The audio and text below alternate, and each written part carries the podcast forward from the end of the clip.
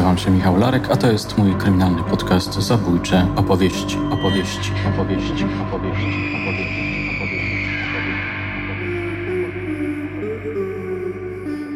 Walka Damera.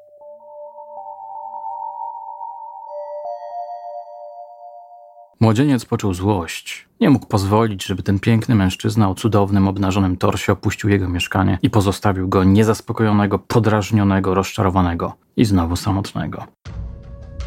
Zszedł do piwnicy i sięgnął po sztankę bez ciężarków. Wrócił do pokoju, podszedł od tyłu do Stevena siedzącego na krześle. Uderzył go. Zawiązała się bijatyka. Młodzieniec uderzył go po raz drugi. Był spanikowany i podniecony. Zaczął dusić sztangą Stevena. W końcu tamten przestał oddychać. Wtedy młodzieniec rozebrał trupa, zaczął go głaskać, następnie położył się obok niego. Na koniec wstał i zaczął się masturbować nad martwym ciałem. Potem dopadło go przerażenie.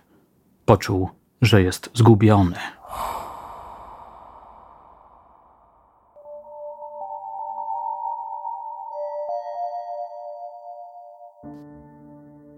To pierwsza zbrodnia Jeffrey'a Dahmera. Popełnił ją w wieku 18 lat 18 czerwca 1978 roku.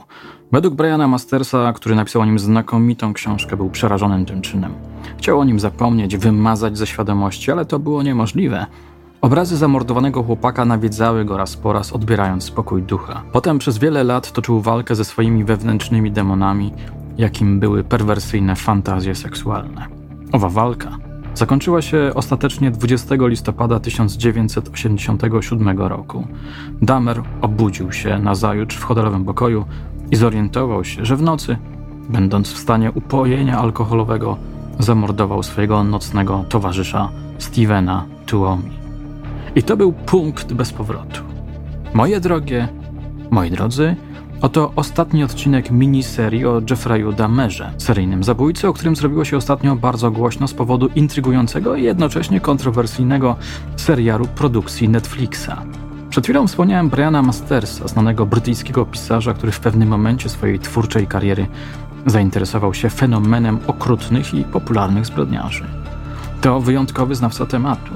W swoich pracach po pierwsze rekonstruuje drobiazgowo biografię seryjnych morderców, po drugie próbuje wyjaśnić proces przeobrażania się człowieka w zabójcę i umieszcza historię swoich mrocznych bohaterów w różnych kontekstach, także kulturowych, literackich. W książce o Damerze pisze na przykład bardzo ciekawie o kanibalizmie, jako aktywności, która, hmm, niekoniecznie musi być oceniana jako przejaw barbarzyństwa. Dzisiaj, korzystając z ustaleń, pomysłów, interpretacji Mastersa, będącego moim przewodnikiem po tym makabrycznym życiorysie, przedstawię Wam krótko kilka najważniejszych punktów owego życiorysu, akcentując te, które jawią się jako zwrotne, przełomowe, niezwykle istotne, Potraktujcie to jako przypisy do biografii, które warto przemyśleć. Na koniec jednak przywołam tezę, bardzo mocną, kontrowersyjną, innego autora piszącego o seryjnych zabójcach. Zapraszam, posłuchajcie.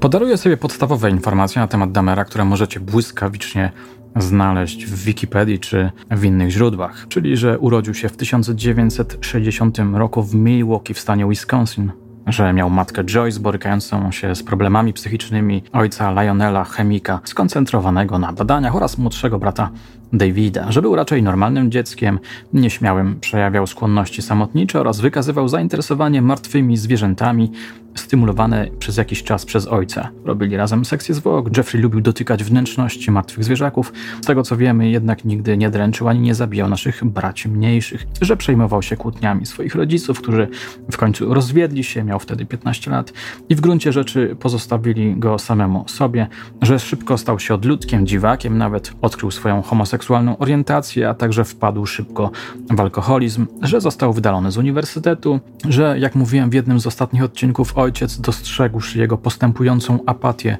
próbował wciągnąć go w strumień życia społecznego, zaangażować, rozruszać i w pewnym momencie zapisał do wojska, z którego Damera wyrzucono, że pracował w fabryce czekolady, że mieszkał przez 6 lat z babcią w West Alice, że był aresztowany za obnażanie się przed nieletnimi, że został skazany na rok prac społecznych za molestowanie chłopca, który był bratem jego przyszłej ofiary, że na dobre zaczął zabijać młodych, ładnych, umięśnionych mężczyzn pod koniec lat 80., że w morderczy szał wpadł w 1991 roku, że zabił 17 osób, że miał swoją metodę, uwodził w barach gejowskich mężczyzn, zapraszał do siebie obiecując zarobek za pozowanie do zdjęć, podawał środki usypiające, potem zabijał, rozkawałkowywał ciała ofiar i przechowywał fragmenty szczątek w mieszkaniu, penisy, czaszki itd., tak że kiedy spotykał się z psychoterapeutą, popełniał zabójstwa, że, o czym mówiliśmy z Maćkiem w ostatnim odcinku, marzył o tym, żeby z pomocą amatorskiej lobotomii stworzyć niewolnika seksualnego, zombie lover, który spełniałby wszystkie jego pragnienia erotyczne, że był kanibalem i nekrofilem, że według jednego z badaczy Damer, w odróżnieniu od innych seryjnych morderców, pozyskiwał satysfakcję zabawiając się ze swoją ofiarą po jej śmierci. To znaczy rozkawałkowywał zwłoki, dotykał wnętrzności, robił fotografie, sporządzał z niektórych części pamiątki, że chciał stworzyć ołtarz ozdobiony ludzkimi szczątkami, że został zatrzymany 22 lipca 1991 roku, że proces zaczął się w styczniu 1992 roku, że uznano go za poczytalnego i mówiąc polskim językiem prawniczym, rozumiejącego znaczenie swoich czynów oraz mogącego nimi pokierować, że zdiagnozowano u niego zaburzenia osobowości typu borderline, schizotypowe, zaburzenia osobowości oraz psychotyczne zaburzenia. I na koniec, że został zabity przez współwięźnia nazwisku Scarver 28 listopada 1994 roku w zakładzie karnym w Portage. Tak więc te wszystkie informacje podarujemy sobie i pokrótce przypomnijmy owe zwrotne biograficzne punkty podane przez Mastersa. Posłuchajcie.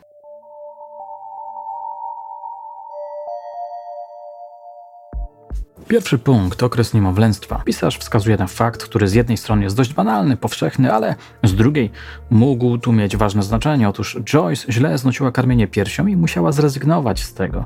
Nieoczekiwane zerwanie tego rodzaju bliskiej więzi mogło mieć znaczenie. Mogło, sobie przypuszcza Masters, zostać wchłonięte przez Jeffreya i niejako stać się częścią jego myślenia o własnej pozycji w świecie. O własnej, naturalnej, zasłużonej pozycji w świecie. Mówimy tu zatem o początku myślenia o samym sobie jako odstawionym na bok, odepchniętym, porzuconym. Masters przywołuje Melanie Klein, która dowodziła, że spokój niemowlęcia jest bardzo kruchy, a każda utrata mocno przeżywana. Zauważa Masters również, że dorosły Jeffrey często mówi o sobie jako o człowieku, który kiepsko sobie radzi z rozczarowaniem. Kiedy miał 4 lata, przeszedł operację przepukliny. To był dla niego szok. Kiedy wybudził się z narkozy, odczuwał ból, miał wrażenie, że ucięto mu genitalia. Ta radykalna i niejasna, niezrozumiała interwencja w jego ciało miała raz na zawsze odebrać mu poczucie kontroli nad owym ciałem, nad samym sobą, nad własnym życiem. Po tym doświadczeniu zmienił się, podobno stał się skryty, osobny. Masters sugeruje dalej, że jego zbrodnie, które przecież miały dużo wspólnego z operacjami na ciele, są swoistym powrotem do dzieciństwa, polegającym na odzyskaniu kontroli, a także autonomii. Zabijając, a potem manipulując ciałami, staje się chirurgiem. Najciekawszy jednak moment w interpretacji Mastersa dotyczy ołtarza, który chciał stworzyć. Sugeruje się tutaj, że ów ołtarz, którego podstawą jest stół, stanowi przywołanie łóżka, na którym Jeffrey w wieku 4 lat został boleśnie zoperowany, niemal wykastrowany. Masters przywołuje różne opracowania dotyczące wpływu operacji na psychikę dziecka jako intrygujący argument. 1966 rok był ważny w rodzinie Damerów. Problemy psychiczne matki wzmogły się mocno. Kłótnie, krzyki, awantury. Joyce nadużywała leków, może nawet próbowała popełnić samobójstwo, ale to nie jest pewne. Jeffrey mógł się czuć zbędny. Jego dzieciństwo to zatem proces wycofywania się z życia, popadania w apatię. Jako dojrzewający chłopiec stanie się istotą coraz bardziej pogrążoną w inercji, w bezwładzie i co ważne, człowiekiem coraz bardziej wyobsowanym z życia międzyludzkiego, w którym niesłychanie ważną rolę odgrywa intymność, dotyk, czułość, bliskość dojrzewanie. Przebudzenie się seksualności Jeffreya nastąpiło w okresie jego fascynacji wnętrznościami martwych zwierząt i te dwa elementy stopiły się w jedność. Oto zalążek nekrofilii, czyli potrzeby obcowania z martwymi, nieruchomymi ciałami, całkowicie poddającymi się fantazjom. Pisarz przywołuje badaczy, którzy sugerują, że nekrofilia może wyłonić się, cytat, w libidalnym związku pierwszego orgazmu i depresyjnym stanem wynikającym z rozpadu rodziny samotność, pisze w pewnym momencie, sprawia, że fantazje seksualne mogą stać się bardzo niebezpieczne i tak właśnie w tym przypadku się stało. Jak mówiłem, Damer po pierwszym zabójstwie był przerażony. Także samym sobą uzmysłowił sobie, do czego jest zdolny. Postanowił zapanować nad sobą, nad własnymi perwersyjnymi, wyszukanymi, morderczymi fantazjami. Jeśli jesteście ciekawi, jak dokładnie wyglądała ta wieloaspektowa walka z samym sobą, przeczytajcie rozdział Mastersa pod tytułem Struggle. Daje do myślenia i daje wgląd w psychikę młodego zabójcy. W pamięć zapadło mi szczególnie jedno zdanie. Kiedy człowiek kroczy samotnie, poza społeczeństwem i jego normami, jest jak wulkan czekający na erupcję. Czuł się śmieciem, zerem, przedmiotem, odrzuconym obiektem. W 1985 roku, kiedy starał się żyć estetycznie, skąpiąc swojemu libido satysfakcji, dostał niemoralną propozycję. Będąc w bibliotece, otrzymał liścik od tajemniczego mężczyzny, który zaproponował mu seks oralny. Nie skorzystał, ale był mocno poruszony. Ten incydent stał się zapalnikiem, obudził w nim seksualne fantazje. Zaczął się częściej masturbować, kupować pornografię, ukradł manekina, sugestywnie został ten wątek przedstawiony w serialu Netflixa, a potem odkrył łaźnie gejowskie. Master przy okazji przypomina, że Damer utknął we wczesnej fazie rozwoju seksualnego. Dla niego seks był aktywnością ograniczającą się do uzyskiwania zadowolenia, dla niego seks był aktywnością ograniczającą się do uzyskania samozadowolenia. Obiekt pożądania był jedynie przedmiotem, najlepiej nieruchomym, całkowicie bezwładnym. Po zamordowaniu w 1987 roku Stevena Tuomi, Damer poległ w walce z wewnętrznymi demonami zatruwającymi go morderczymi myślami. Stwierdził, że dalszy opór jest bez sensu. Jego moralność została doszczętnie zniszczona. A w 1991 roku całkowicie już utracił kontrolę nad sobą.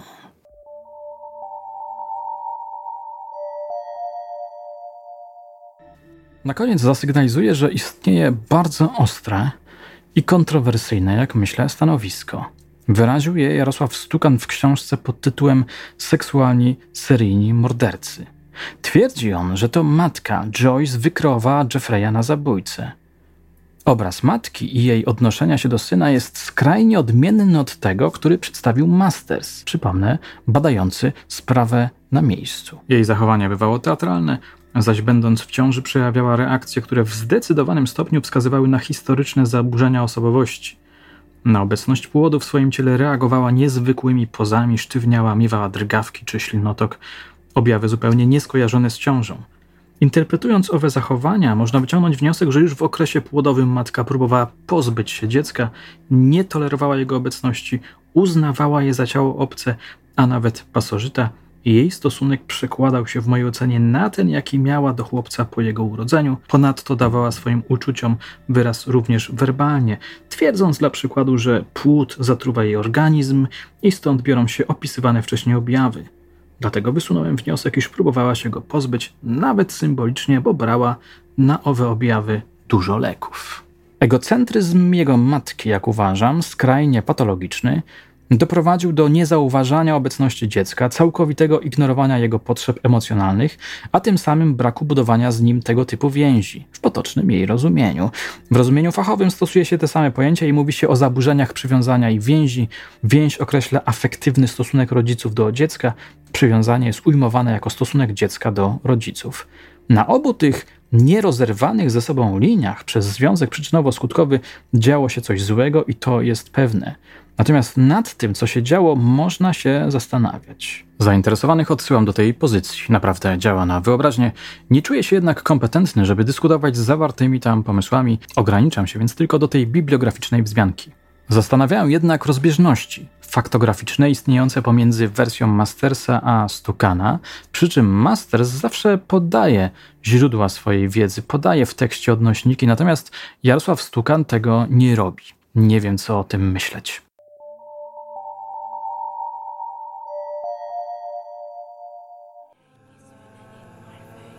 Ołtarz, który pragnął stworzyć Jeffrey Dahmer, miał być pięknym dziełem sztuki, za pomocą którego odzyskałby wreszcie kontrolę nad swoim życiem, seksem, światem, przeszłością, twierdzi Masters w finale swojej piekielnie interesującej książki. Miał być światem, w którym poczułby się jak u siebie w domu, nie niepokojony przez obcy, wrogi, nierozumiejący świat, otoczony szczątkami swoich kochanków, duchami swoich kochanków. Gdyby został zatrzymany nieco później, policja być może ujrzałaby go na tle tej świątyni, gdy odprawia swoją mroczną, atawistyczną ceremonię. Moje drogie, moi drodzy, to już ostatni odcinek miniserii poświęcony kanibalowi z Milwaukee. Przypomnę, że pierwszy nosi tytuł Damer jak tornado i zbiera różne amatorskie głosy na temat tej postaci i czasem serialu jej poświęconej. Drugi to Planeta Damera jest zapisem mojej rozmowy przy udziale słuchaczek i słuchaczy z Maciejem Szymczakiem, autorem opowiadań seryjni.pl. Trzeci zawiera opowiadanie Szymczaka pod tytułem Zombie Lover z moim krótkim komentarzem. Mam nadzieję, że podsunęliśmy Wam kilka interesujących faktów, ustaleń, pomysłów, spekulacji. Dziękuję Wam za opinie i komentarze, które przesłaliście mi w mediach społecznościowych. Za te negatywne i złośliwe również mam nadzieję, że pomogły potreperować swoje biedne ego. Na koniec chciałbym przytoczyć dłuższy komentarz, jaki pojawił się pod jednym z postów na Facebooku. Damer to złożona postać, napisał Wojtek Poleszczuk. Do mnie, jako osoby znającej się trochę na zdrowiu psychicznym, osobiście nie przemawia ta jego wrażliwość pokazana w serialu, bo jednak on popełnił te wszystkie zbrodnie, będąc w pełni poczytalnym. Cierpiał na zaburzenia osobowości, borderline i schizotypowe oraz zaburzenia preferencji seksualnych, ale to nie przekreślało jego zdolności rozumienia własnych czynów i kontroli. Mógł się pohamować. W psychiatrii sądowej ważne jest nie to, co podejrzany mówi o swoich czynach, ale co te czyny mówią o nim w połączeniu ze stanem klinicznym. Czyny i stan kliniczny Damera mówią, że on był osobą sadystyczną, planującą swoje działania bez jakichkolwiek urojonych imperatywów, więc trudno uwierzyć w jego skruchę w okresie serii zabójstw. Być może później w więzieniu coś się pojawiło, ale to już było po okresie serii. Tak więc jego ofiary zasługują na dużo więcej współczucia. We mnie prywatnie wzbudził jeszcze współczucie zabójca Damera, bo to był faktycznie chory człowiek, miał schizofrenię, który nie otrzymał pomocy i przez to zabił trzy osoby. Co wy na to? Jakie jest wasze zdanie na temat postaci wykreowanej przez twórców serialu? Piszcie, będę wam bardzo wdzięczny za wszelkie głosy. Na dzisiaj to wszystko. Do usłyszenia już niebawem.